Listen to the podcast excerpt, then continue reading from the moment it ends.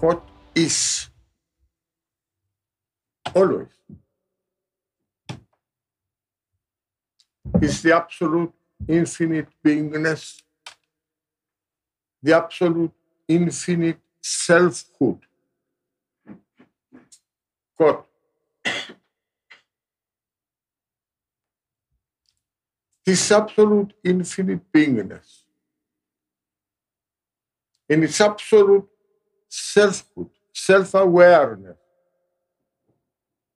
is expressing its nature. And the nature of this absolute beingness is everlasting life.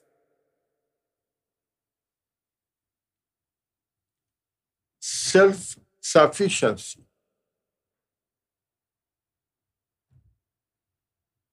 And the will pleasure to manifest itself where?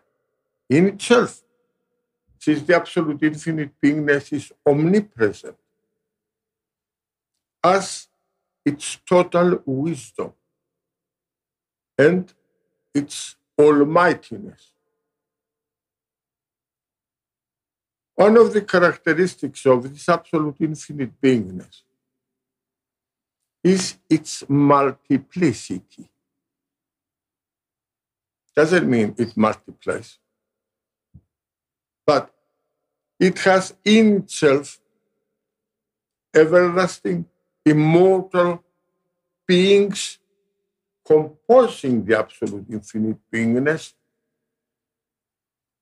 which are spirit egos, similar to the absolute infinite beingness, which means they have in them the self sufficiency, the total wisdom, and the almightiness.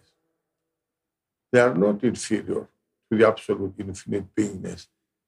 This self immortal spirit doesn't mean that we believe in many gods. So on. They're not polytheists. One is the absolute infinite being. Let me make just a poor example. If the absolute infinite beingness is the boundless ocean, these beings are drops of water of that ocean, keeping the same nature with the ocean as quality, quantity. One class of these immortal spirit ego beings is our spirit self.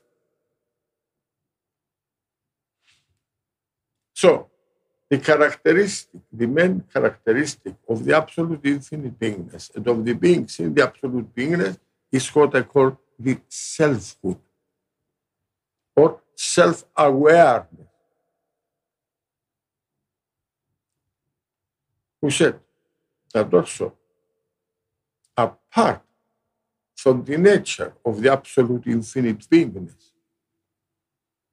of its self sufficiency, is also the expression of the will pleasure of manifesting itself in itself.